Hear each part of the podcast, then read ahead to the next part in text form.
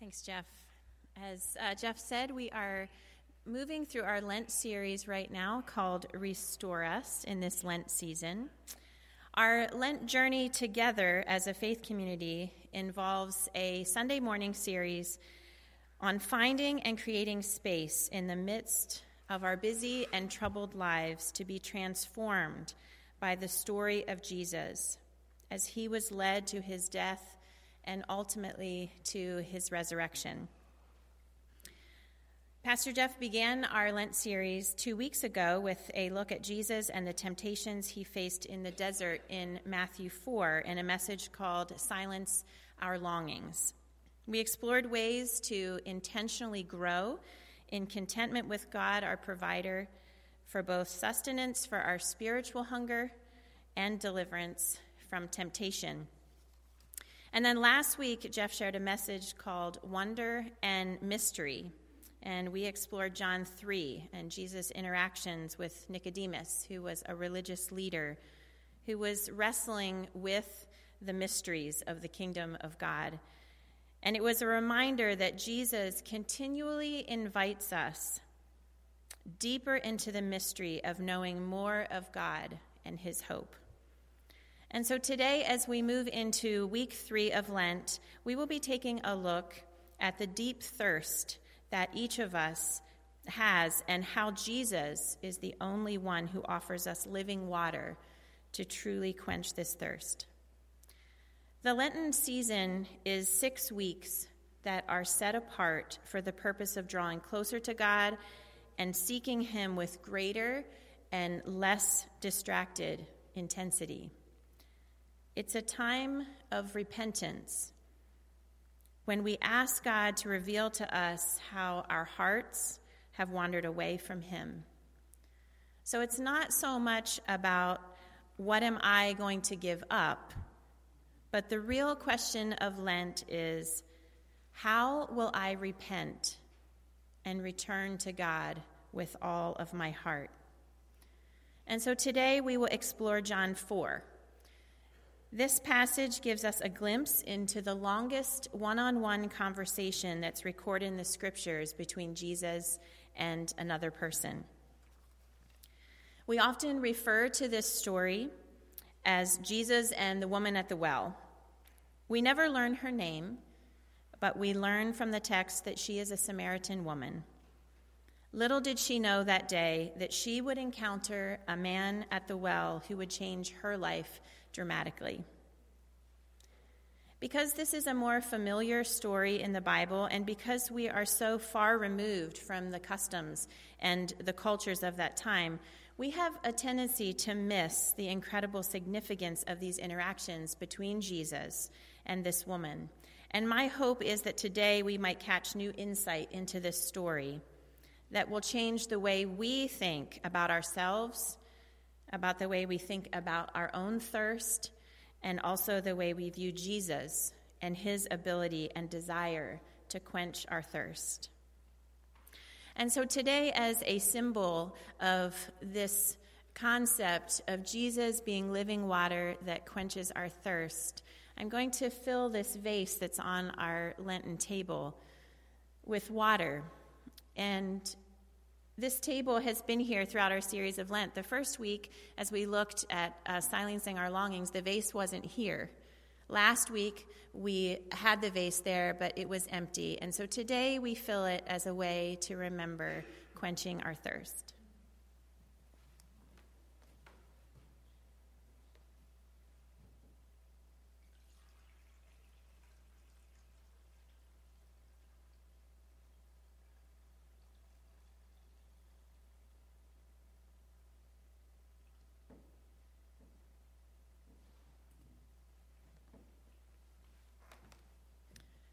So let's pray together before we go further.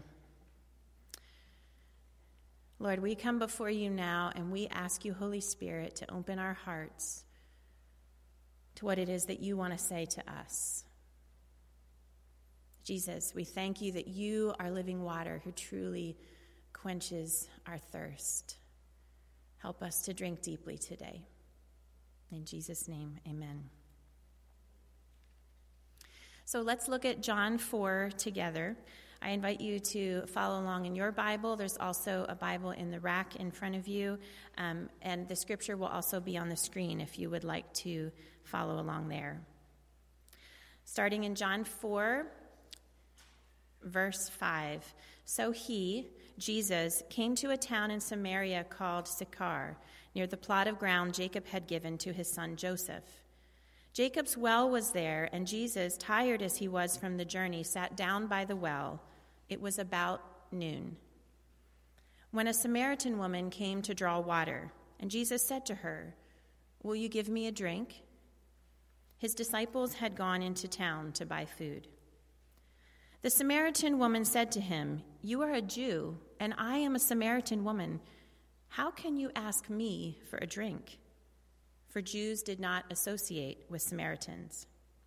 And Jesus answered her, If you knew the gift of God and who it is that asks you for a drink, you would have asked him, and he would have given you living water. Sir, the woman said, You have nothing to draw with, and the well is deep. Where can you get this living water? Are you greater than our father Jacob, who gave us the well and drank from it himself, as did also his sons and his livestock? Jesus answered, Everyone who drinks this water will be thirsty again, but whoever drinks the water I give them will never thirst. Indeed, the water I give them will become in them a spring of water welling up to eternal life. The woman said to him, Sir, give me this water so that I won't get thirsty and have to keep coming here to draw water. And he told her, Go, call your husband, and come back. I have no husband, she replied. And Jesus said to her, You are right when you say you have no husband. The fact is, you have had five husbands, and the man you now have is not your husband.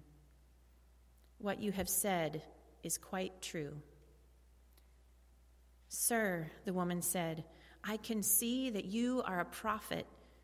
Our ancestors worshipped on this mountain, but you Jews claim that the place where we must worship is in Jerusalem. Woman, Jesus replied, believe me, a time is coming when you will worship the Father neither on this mountain nor in Jerusalem. You Samaritans worship what you do not know. We worship what we do know, for salvation is from the Jews. Yet a time is coming and has now come when the true worshippers will worship the Father in the Spirit and in truth, for they are the kind of worshippers the Father seeks. God is Spirit, and his worshippers must worship in spirit and in truth. The woman said, I know the Messiah, called Christ, is coming, and when he comes, he will explain everything to us. And then Jesus declared, I, the one speaking to you, I am he. Just then, his disciples returned and were surprised to find him talking with a woman. But no one asked, What do you want? or What are you talking? Why are you talking with her? And so then, leaving her water jar, the woman went back to the town and said to the people, Come, see a man who told me everything I did. Could this be the Messiah? They came out of the town and made their way toward him. And now, jumping down to verse 39. Many of the Samaritans from that town believed in him because of the woman's testimony. He told me everything I ever did. So when the Samaritans came to him, they urged him to stay with them, and he stayed two days. And because of his words, many more became believers. They said to the woman, We no longer believe because of what just because of what you said. Now we have heard for ourselves, and we know that this man really is the Savior of the world. This is a powerful story. There's so many things happening. So, as we look more closely at this passage, let's begin by not- noticing the time of day that it is. It's noon. It would have been the custom for Samaritan women to go to the well early in the day before it became too hot And they would have drawn their family's water, and then they would have talked with each other um, before they returned home. So, why is it that this woman is coming alone at the hottest part of the day to the well? Well, we learn later in the text that she is a person with a past. She's been married five times, and the man she's with now is not her husband. She was a woman of social, and religious unacceptable behavior. And so, most likely, she was shunned by the women in her community. She was an outcast among outcasts. She was rejected not only by the men in her life, but also by the women of her community. She was considered a woman of no value, and so she went to the well alone. And as she arrives, she notices a man at the well. And I imagine her being someone who's used to putting her head down, doing her work, and not interacting with people. And so I'm guessing that her heart started beating fast as she approached the well and saw Jesus standing there. I wondered if she was thinking, Who is this man? And why is he here now? What are his intentions? It was probably an uncomfortable situation for her as she approached. And then he speaks to her. Jesus asks her for a drink. It's important to note here that it's not culturally proper for a woman to talk with a man in public alone. So, from the very get go, Jesus is stepping outside of what is considered acceptable. Willard Swartley says in Believer's Church Bible Commentary, quote, "The disciples have left Jesus. These two are alone in this encounter and ensuing dialogue. The breaches of religious and social boundaries are so culturally deep, so culturally deep are virtually unimaginable. End of quote. So this encounter violates many cultural prohibitions. Not only is Jesus speaking to a woman alone in public, but she is a Samaritan woman. Samaritans were an outcast ethnic group in ancient times, and it's stated clearly in verse 9 that Jews did not associate with Samaritans. So here Jesus is a Jew, and she is a Samaritan and a woman. She's considered this social, religious, and ethnic outcast. And so Jesus' question to her is shocking. The woman's response indicates that this interaction is unbelievable to her. And she states the obvious first You are a Jew, I am a Samaritan woman. And then she says, How can you ask me for a drink? I, I wish we could know for sure what the inflection and tone of her voice was. I, I wonder if she was defensive, was she angry, was she intrigued, was she scared? And I also wish that we could know what the look in Jesus' eye was when he responded to her. From the very beginning, Jesus places great value on this woman simply by speaking to her.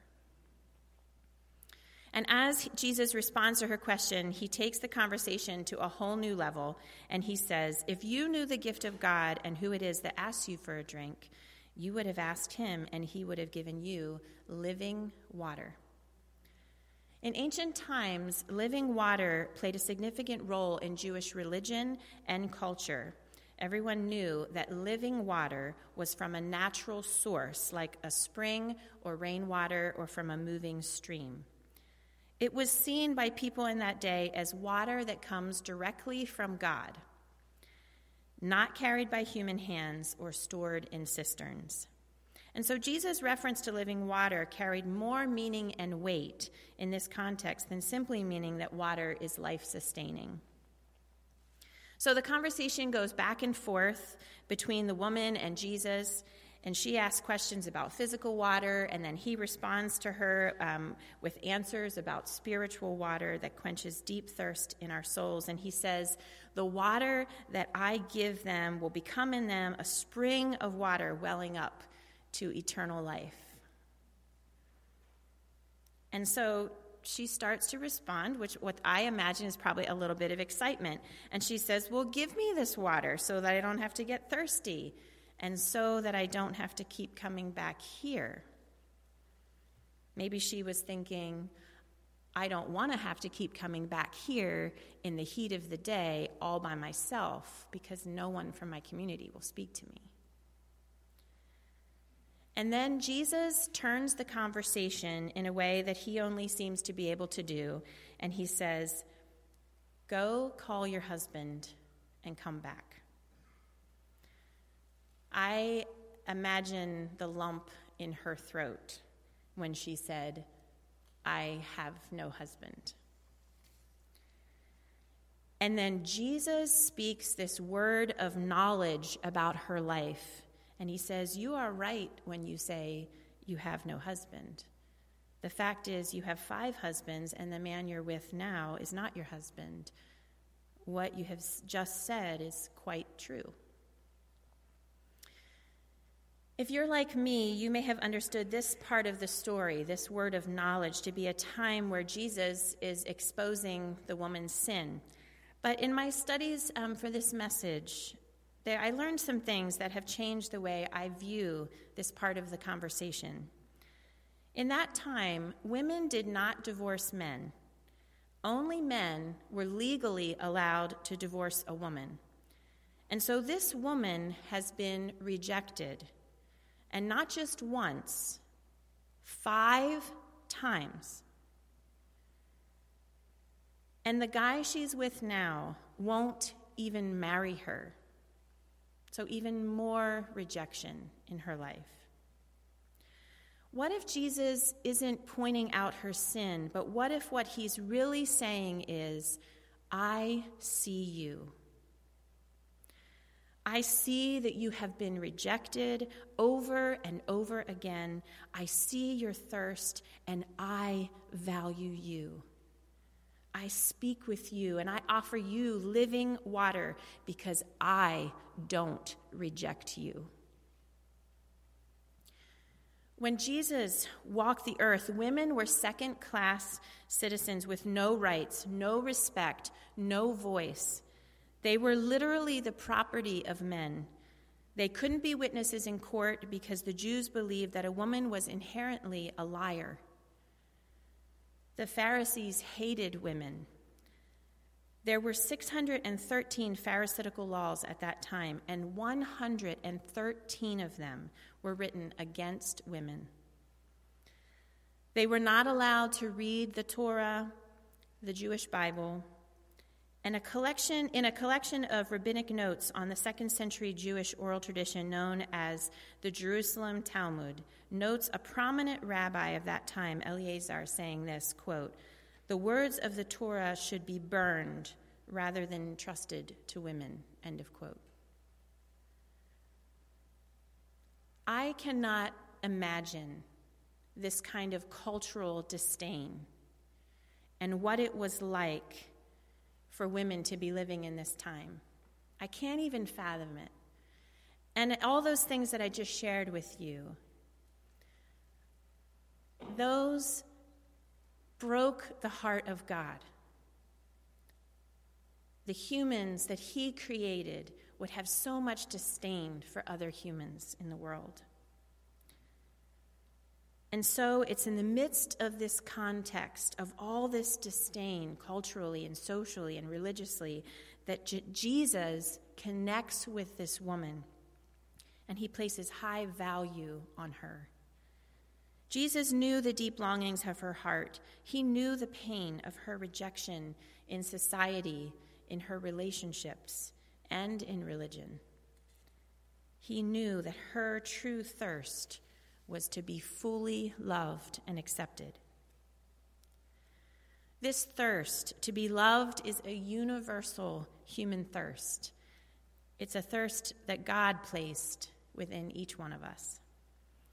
Last week, as we looked at these inter- interactions between Nicodemus and Jesus in John 3, we saw this same message of love coming through as Jesus said to Nicodemus, For God so loved the world that he gave his one and only Son.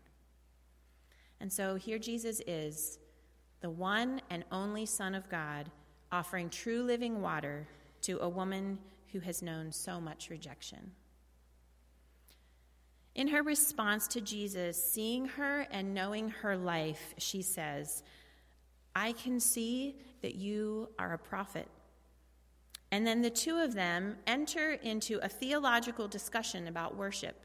This is like so rare. We just can't even imagine this. A man and a woman alone speaking together and having theological discussions together. And at the end of this part of conversation, we see the woman beginning to catch a glimpse that maybe this man she's talking to is even more than a prophet. And the woman says, I know that Messiah, called Christ, is coming, and when he comes, he will explain everything to us. And so Jesus graciously confirms his identity by clearly saying to her, I, the one speaking to you, I am He. I can't really imagine what that moment must have been like for her. This man speaking to her alone in public just proclaimed that he is the great I am. And not only that, he was offering her living water. And then it's just at this moment that the disciples show up they have impeccable timing. And I'm sure that having a whole group of men come on the scene at this moment would have felt very overwhelming to this woman.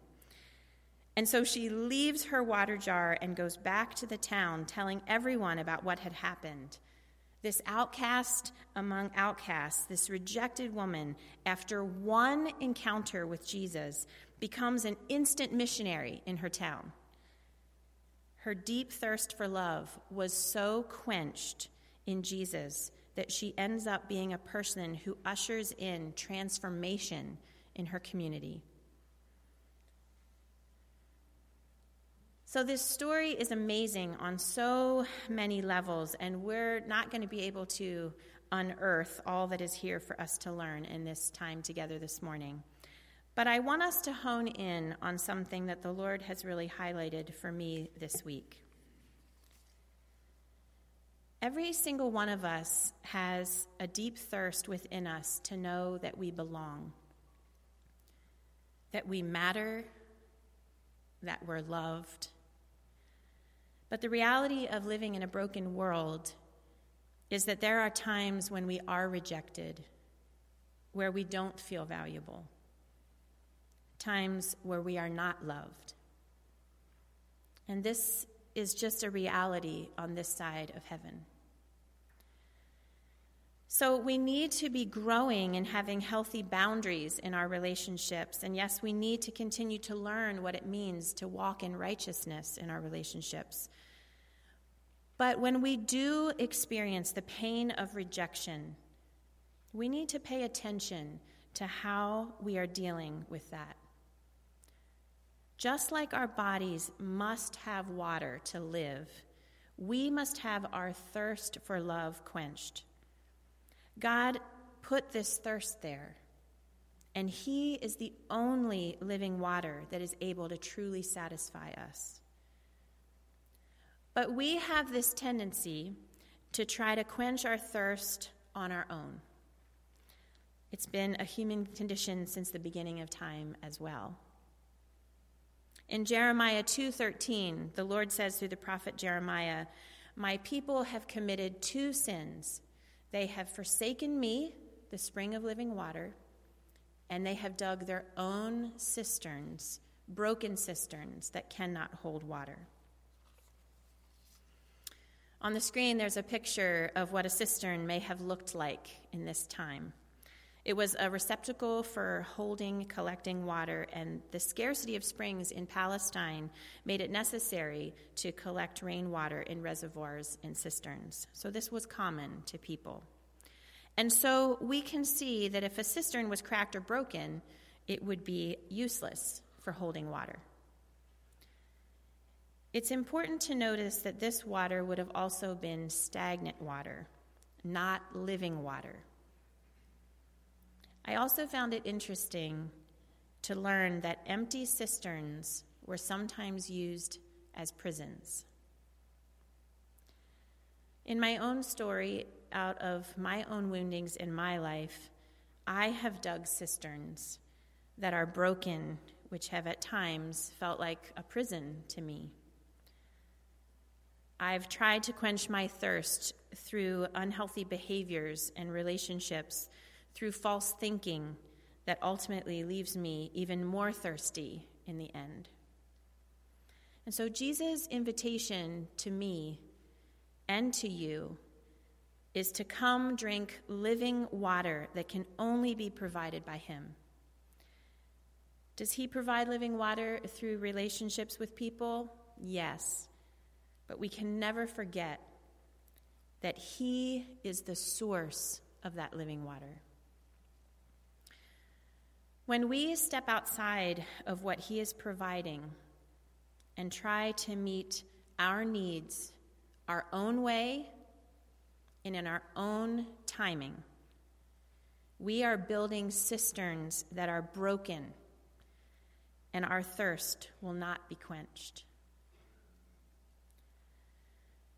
If you want to take a look at your bulletin on the back, you'll find some reflection questions with some blanks for you to fill in. And I invite you to take some time, it's Lenten season, to be intentional, to slow down, and to take a look inward. And that's what these questions are for. A question that I invite you to ponder is Where have I experienced rejection or a sense of being unvalued? Naming those things, those experiences, helps us to be able to see more clearly what response our response has been to those situations and relationships. So it's important to be able to name those things. And then we need to be asking this Have these experiences opened a door for me to dig my own cisterns rather than allowing God's living water to quench my thirst? Sometimes it's easy for us to notice these self dug cisterns because we know that this behavior or this relationship or this thought pattern is really unhealthy and detrimental in our life. So we can clearly see it. But there may be other times in our life that are harder for us to see these broken cisterns because they are socially and even culturally acceptable. A question that I ask myself to help identify if there is something amiss in me is what is it that I can't stop doing or thinking about? Another question that we might ask is what is it that I want to keep secret and hidden? These questions help us to identify places that we're trying to meet our needs in our own way, in our own timing. The Lenten season is an invitation for us to pay close attention to these things. It's a time of repentance when we ask God to reveal to us how our hearts have wandered away from Him. The good news for us is that Jesus sees each one of us in our brokenness, He sees us completely and loves us more than we can imagine. And so, just like the woman at the well, we can find full acceptance in Jesus.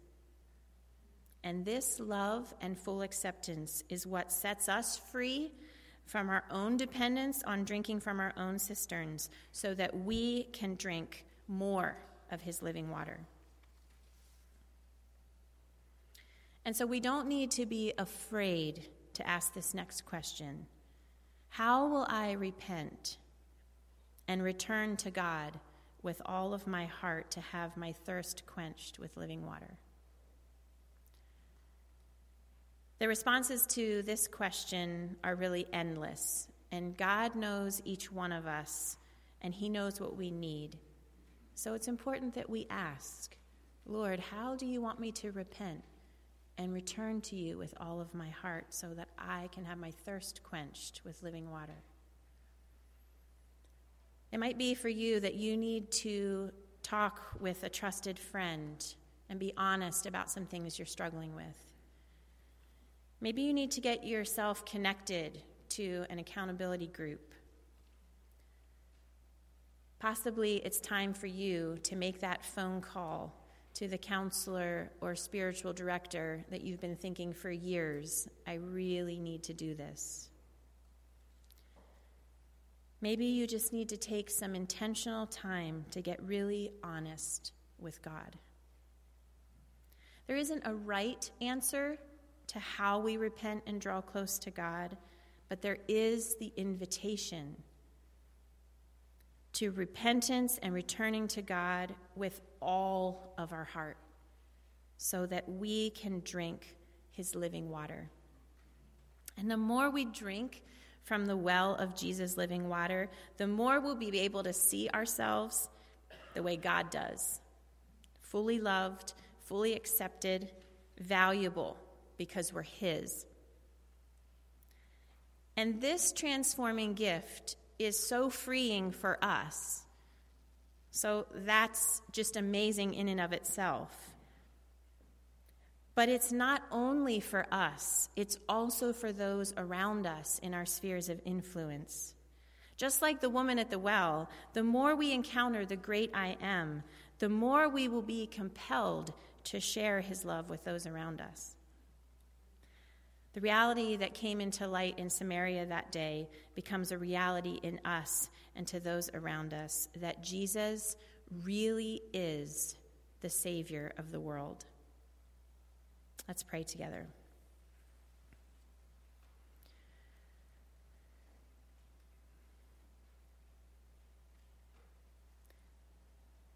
Jesus, we thank you that you are living water. And we ask, God, that any place that you are calling us to repent and return to you with all of our heart, Lord, that you would make it clear how we step into that, Lord.